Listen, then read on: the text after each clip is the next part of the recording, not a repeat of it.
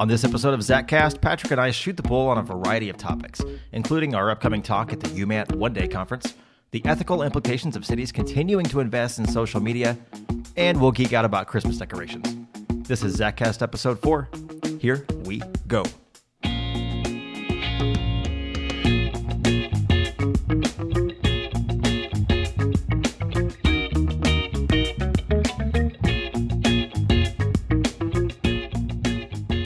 Pep. Hey, Chad, what's up, man? Not much. It has been a while since uh, I've seen you, actually. It has been a couple of weeks. I was sick all last week for the first time in a long time. It's fun. Having kids will do that to you. That's true. The uh, the, the little incubators of, of disease that they are. I'll tell you what really gets me, aside from uh, in the spring, the springing forward. Yes. That always gets me.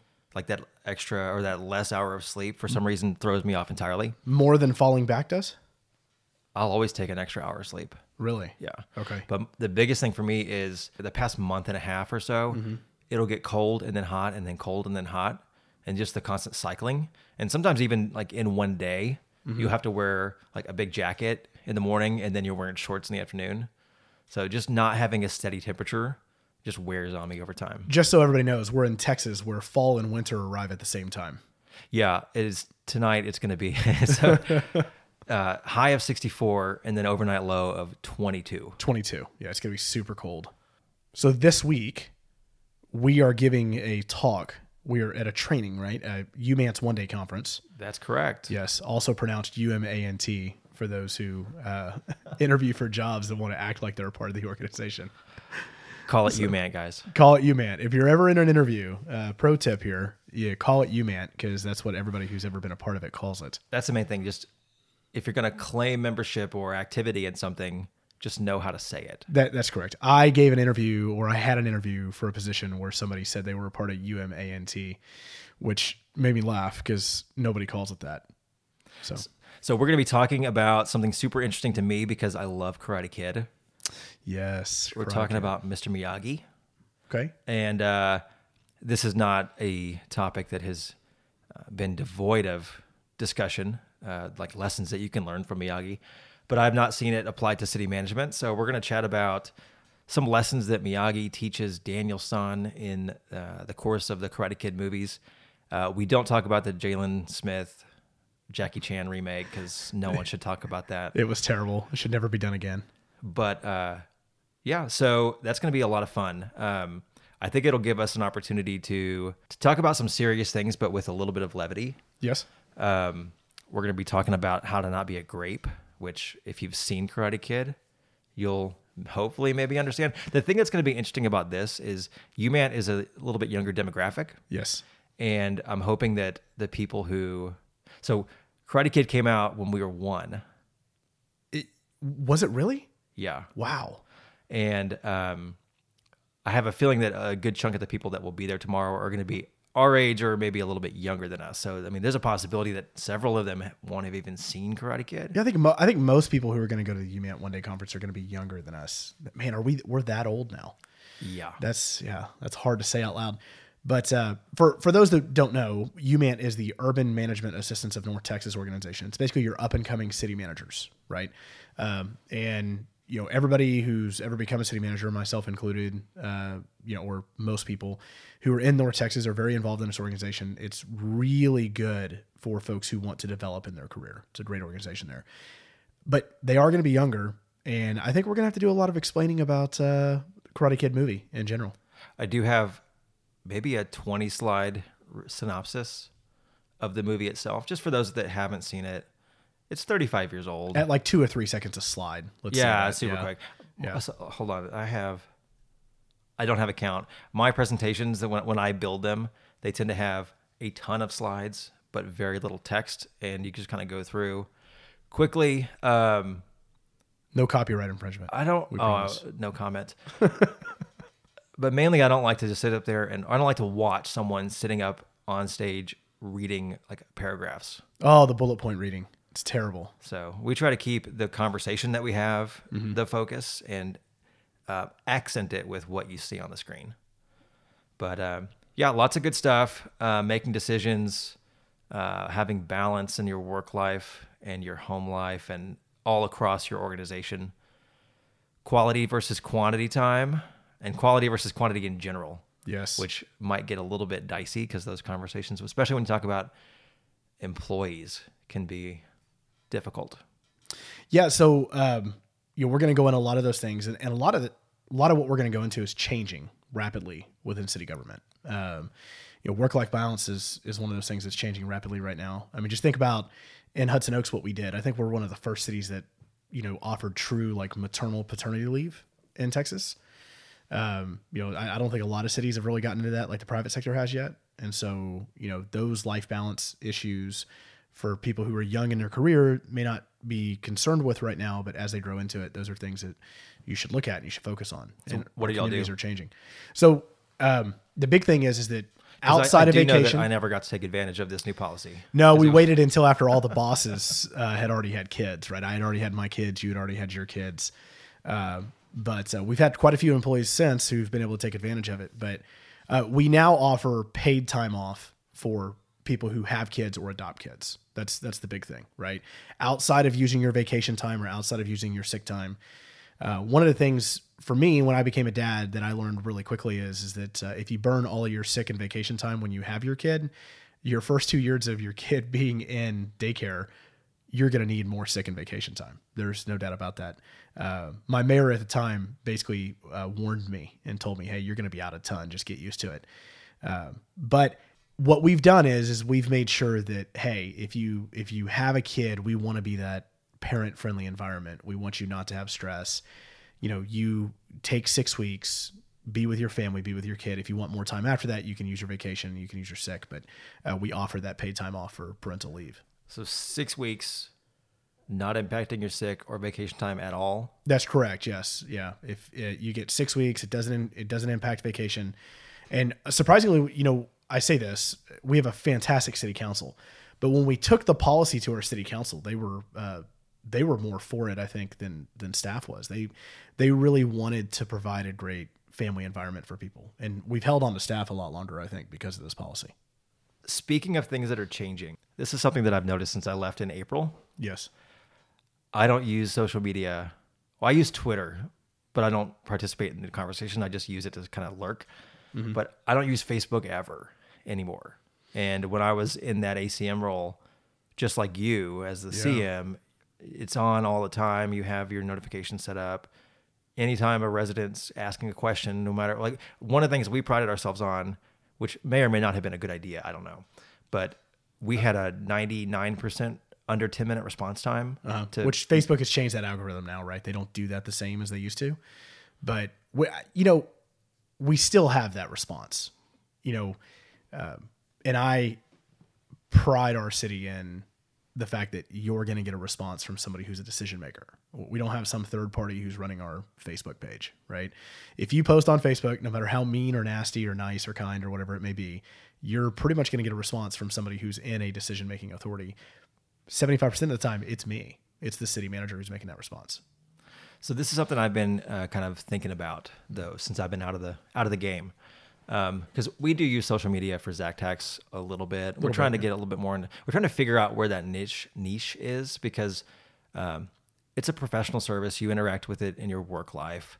We have a Facebook page, but a lot of people don't feel comfortable engaging with work. You know, uh, consultancies or soft like the things that you use in your work life. I have employees who won't even be my friends on Facebook. There you go. It's a big joke in our office, by the way. Uh, we, we use Twitter and we're starting to use LinkedIn more because I guess LinkedIn feels more professionally or businessy. Like feel it feels Yes. like what you're trying to use to develop your professional relation or network and relationships Mm-hmm. and development.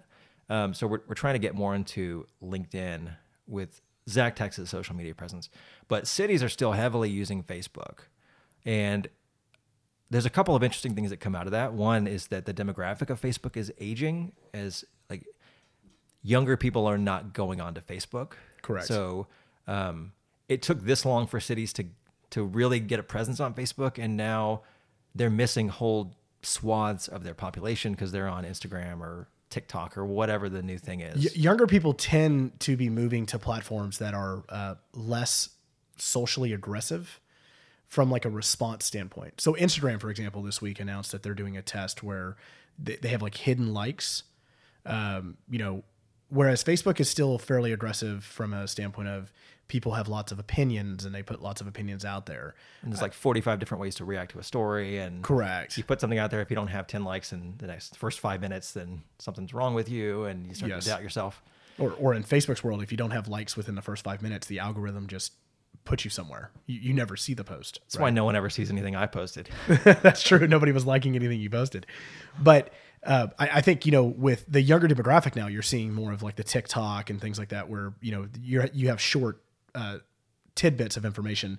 There's really no reactionary side to it, uh, you know, like you have with Facebook or even Twitter. I mean, Twitter's very reactionary. Yes, and insular. It's yeah, it's Yes. but this is the sort of the problem though with with social media in general. Let's get to that in one second because Okay. because the comment that I was uh, trying to go for with regard to to cities finally getting on the Facebook bandwagon. Um, I mean, it's we've been talking about this at conferences for you know a decade, but at this point, you're really starting to see people uh, or cities invest in social media productions, videos, uh, Facebook Live. Um, you know, they're they're trying to get their message out through Facebook. As two things are happening: one, as younger people are not joining or they're leaving Facebook, and as society as a whole starts to really question Facebook in particular, but social media in a little bit more in generally. Um, so much bad press for Facebook in the past three years, Absolutely, three years yeah. plus. And over the last couple of weeks, as all this document trove has come out, right? So people questioning whether Facebook is a good place to even be, um, what they're doing with the da- all of the data collected. I think if people really understood how much data Facebook has on us, first of all, Facebook has shadow profiles.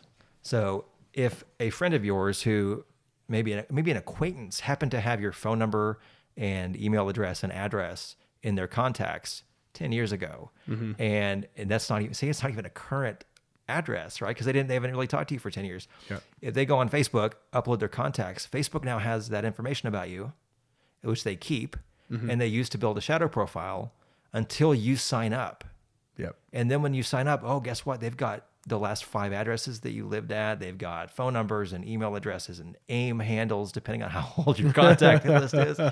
You know, uh, and if you already have an account, they can associate that with you. So they they have these extremely in depth profiles of your past life before you even got onto Facebook. Yes. Not to mention the fact that they can track you all across the web. Um, I would. My recommendation is don't log into Facebook in any kind of like public browser. Turn pri- private browsing mode on. Use Firefox. They have these containers that will isolate your your Facebook browsing. Um, but definitely don't log into Facebook on a browser where your cookies are shared Yes. across other tabs. Don't do it.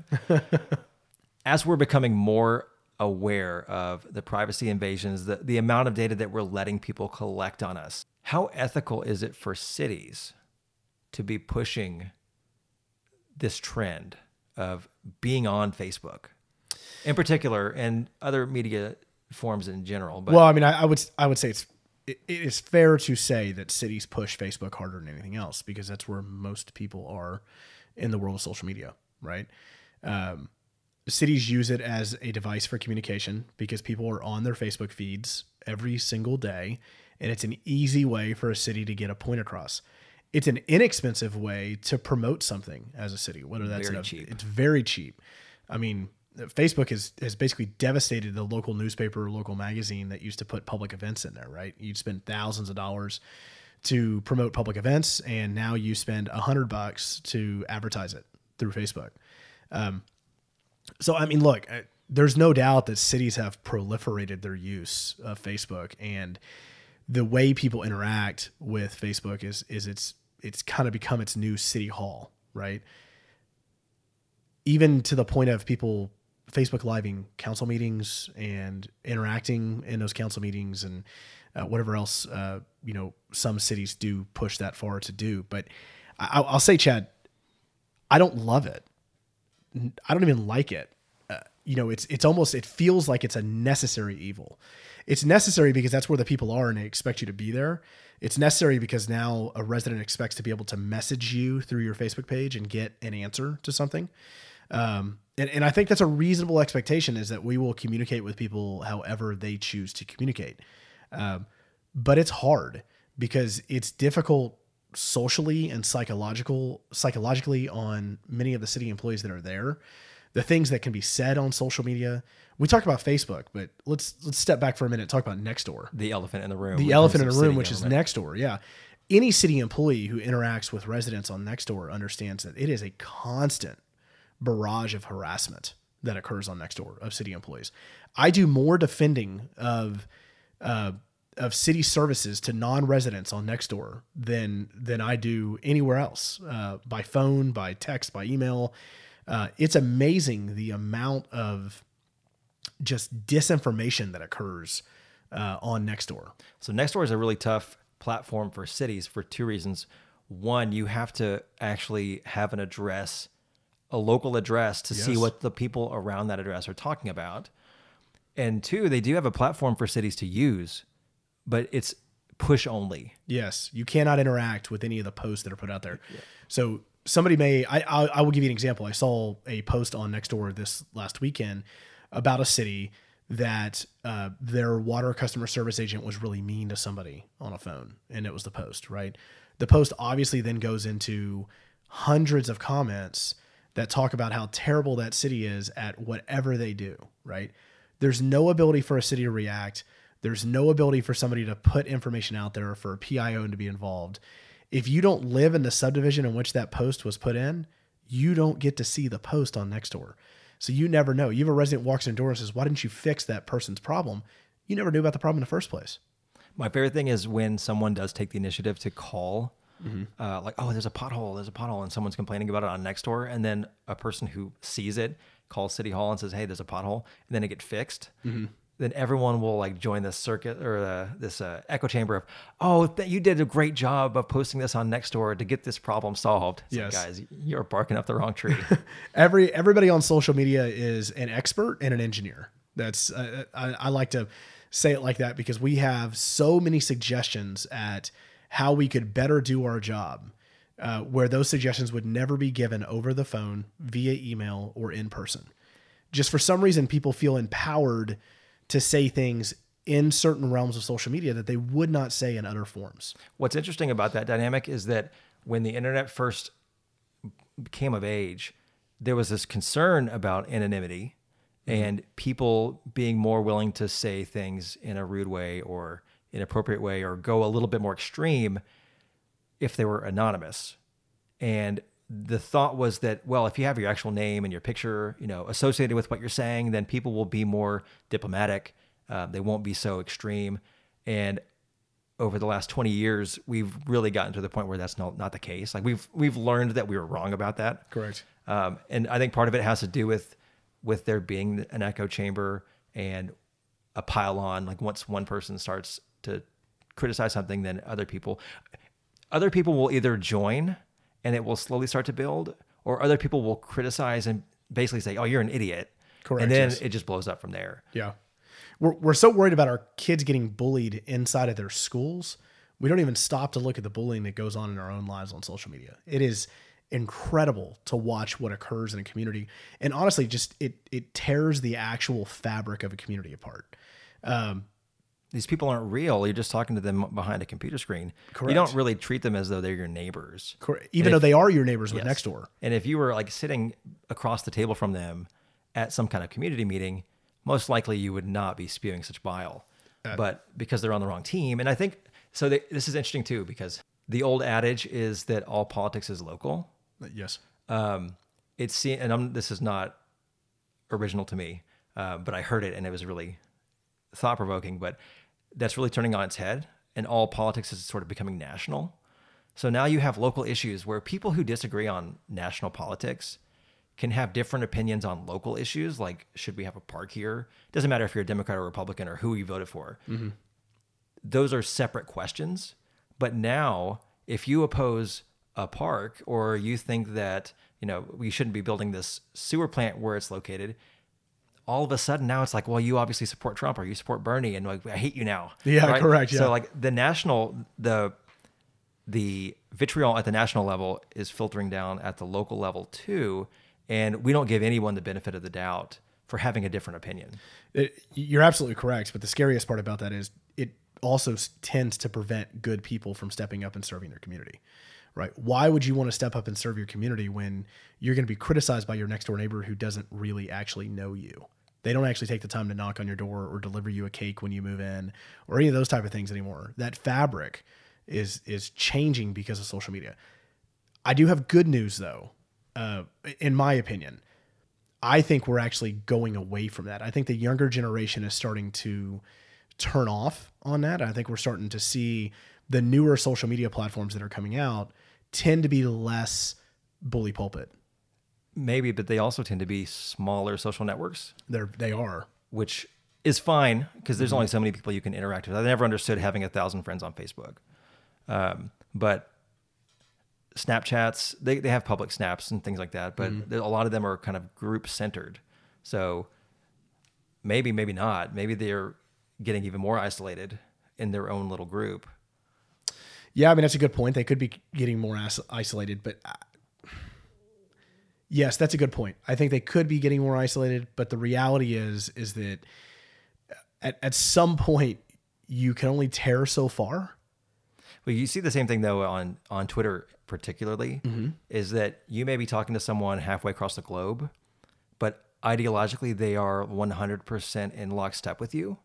So like the world is getting bigger or smaller because you can communicate with people all over the place, but your your actual band of existence, like the the realm of ideas that you encounter, is significantly smaller because you're you're self-segregating into ideological communities. Yes. no matter where they're located it's great. Yeah they live in they live in you know prague they live in new york or whatever but they think the exact same way that you do. That's where you get this echo chamber and uh, this, the, the mob mentality. Yeah, no doubt. whereas if you if you just talk to your neighbors you're you're going to have different opinions about things Well, I, I feel like, look, I mean, we all have freedom of speech, right? Uh, except when that freedom impacts somebody else directly. And talk about that from an employer standpoint for a minute. I have had a number of employees over the years that have gotten themselves in trouble on social media. I've seen other cities have those issues. I, I saw one a couple of months ago where a local government employee of another city lambasted a local business in that city. Well, what happened?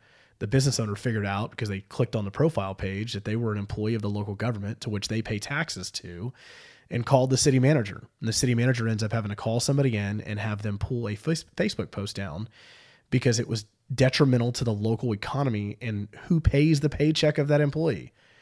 I don't think people, even our employees, take the time to understand the impact of the words that they have. They just don't do it. If you're mean to somebody face to face, they don't want to be friends with you. It's that simple. It's the old schoolyard mentality, right? On social media, they don't get to get rid of you. They can block you here or there, but they don't get to get rid of you in the sense of I just don't have to hang out with you or be around you or be your friend, right? So we've lost that that feeling of control that somebody has on both ends. The control to be friends with somebody and the control to understand that if somebody's going to like me, I actually have to like and appreciate that person too. Social media doesn't have the like and appreciation of other people. It just doesn't. so speaking about liking and appreciating other people and serving your community Yes. last week i started putting up my christmas lights Uh, it's a little early for Christmas lights. it is Yes. but we're going uh, even more extravagant than the past is it three years now two Have you years have you ordered Christmas supplies from a commercial Christmas supply house that does work with cities? yes Okay, so you you have officially gone past the uh, the normal human being stance, and now you're going to be like on the grand Christmas light show. So I'm worried about this because all the lights we have right now are just consumer grade from you know your local retail stores. Okay, Um, they are definitely of lower quality. I think this actually coincided with the Christmas thing that we did in Hudson Oaks. Okay. like the first year we did that, I got really inspired. My wife and I talked about this for years. We really wanted to go all out because we live on a, a reasonable amount of of land, so we have room to you know go crazy. without putting your neighbor's eyes out at all Yes. night. Yeah. although it's Christmas. but um, so most of the stuff that we have purchased to this point is just consumer grade, and it's lasted a couple of years. You know, sometimes we'll have to we'll probably have to replace probably twenty percent of the lights um, uh, each year, but that's still. I'm not yet sure the cost benefit of me as a just normal Joe buying commercial grade lights because it's so much more expensive. So you're still sticking though at this point. You have not gone to like uh, controllable LED lights or you know an LOR system or X lights. You're not programming your show yet. So part of the problem with that is that I am not a Windows user, and most of that software is Windows based. So Xlights has actually got a Mac version. Do they? Yes, but it's for pixels. It's more for LED. Yeah. RGBs. So that's Pixels is something I've been looking into. A little bit of interesting history here. Hudson Oaks has a significantly sized free light show that we do, and it's put on by the staff, and we program it and go through all that type of stuff. So, uh, this is what gave Chad the ability to start doing this at home. But it's a it's a massive undertaking. We do like seven or eight miles of lights in Hudson Oaks. The Pixels to me are really interesting because they're full RGB LEDs. So you're not stuck with the color that you buy. Um, There's a Facebook group for X Lights users. are you a member? I am a member. Yes. I don't use Facebook anymore, so I I'm SOL. Um, but they're also they're not lights. Well, then they're lights, but they're not like traditional mini Christmas lights or you know C9s or whatever. They're just little LED pixels, and you can get them on uh, flexible strips. You can get them in uh, on strand form. Um, you can solder them yourself. if you Exactly. Yes. You can literally make anything that you want. Mm-hmm. And I've seen some really cool things on uh, as I've been going through some. Uh, Yeah, the guys who actually make them into PVC pipe and hang them from the edge of their house. That's one thing I've been looking That's at. a that is a very cool process, and it's actually not as expensive as you think it would be. no, well, just the lights are expensive. Yes. Um, but the, in the time it takes to, you need equipment to precise because if you're doing pixels, you're gonna want, especially at something like that, Mm-hmm. you're gonna want them to be in a very well defined grid. Yes. Um, so you're talking, you know, two inch by two inch, and then the each PVC pipe has to line up two inches, so Mm-hmm. it's like an actual square grid. Uh, so the precision that's involved is, So there's is a- not insignificant. So I, we're we're totally nerding out on Christmas here, but there's a company called Twinkly. I don't know if you've seen these Yeah, lights or you not should. yet. Yeah, I looked at them. Okay, so Twinkly is it's a brilliant idea. It's an art. It's a full RGB LED, but you don't have to map it. You put it up, and then you basically take your iPhone out and you use their app, and it maps it using the app. That's going to change the world of Christmas lights. That's amazing because it right now it's very time intensive because you have to map every pixel on a on a light strand, and Right, so you can it just takes a long sort of time. touch around. Like you have the design on your phone, and you can just like, for example, the, they have the the Christmas tree. yes, Right. So But- it's just an image of a tree, and then you can just touch around it and change the colors for that strip that you touched on the screen. but pretty much everybody in the in, in this this world of Christmas and, and a lot of these guys do Christmas, Thanksgiving, Halloween, like they put them up for like three months. But pretty much everybody believes that Twinkly is eventually going to have an X Lights ex, export. So you'd be able to go to Twinkly, put it in your phone, and then export that directly into Xlights and never have to map an RGB LED again. But so how does that work if you don't buy? Which Xlights is open source, by the way. Nice. Yeah. If you don't have, like, if if you're doing a tree, for example, mm-hmm. it's a tree. Yes. Right. So they can tell based on where you're touching what lights should do what. But if you have your own custom setup, how does that? How do you get the design into this Twinkly system? you have to actually map on so so the design from Twinkly is is you literally take a picture of that tree or you put it on their app and their video and it recognizes where every pixel is on that tree and maps it automatically. So basically gives you a map tree at that point.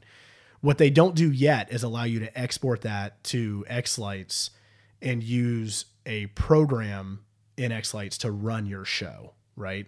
That's the next step. Everybody knows it's the next step. They've actually already promoted the light screens, which is basically just like um, Christmas light strands that are hanging from a roof, and and you could like run a movie or video on them. So it's coming. Everybody knows it's going to come out. It's probably going to be next year, 2020. Uh, according to all the guys that, that we buy from at the city, uh, we're, we're going to see that. So yeah, we get really nerdy about Christmas at Hudson Oaks. Yeah, I am a.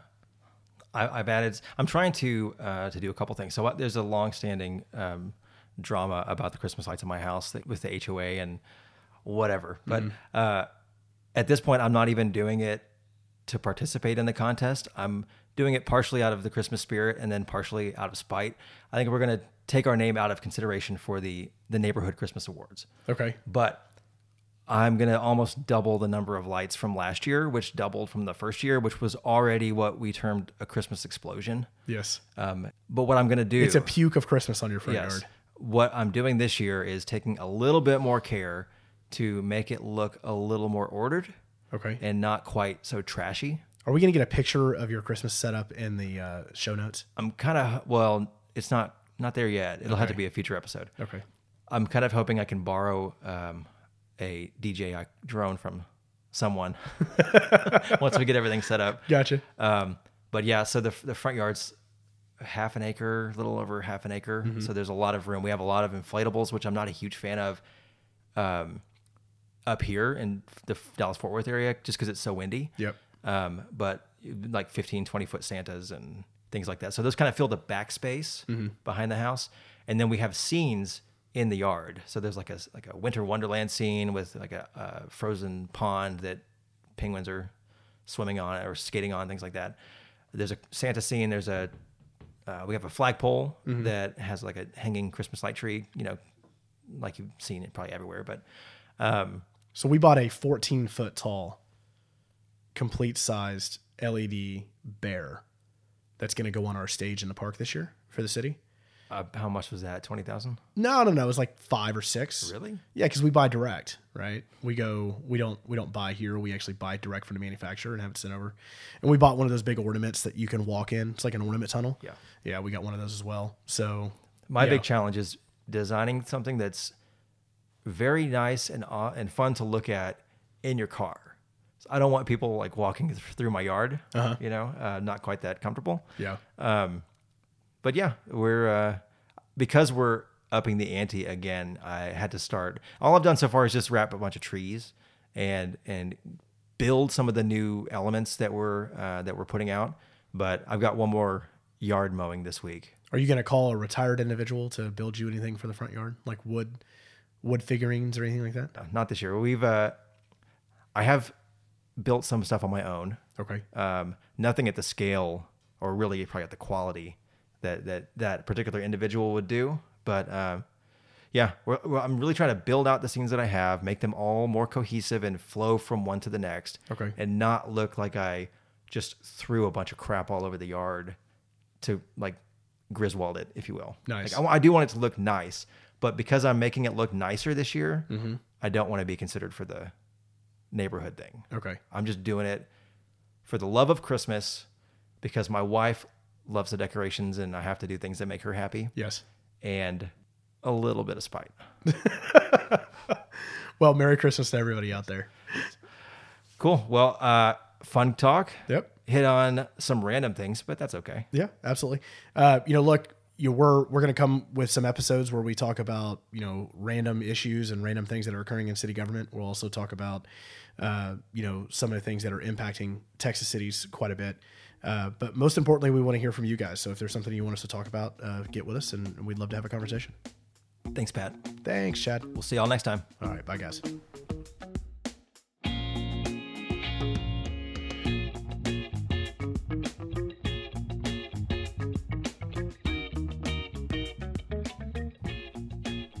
Hey, thanks for joining us. Show notes for this episode are available at zacast.com slash four. We'll see you next time.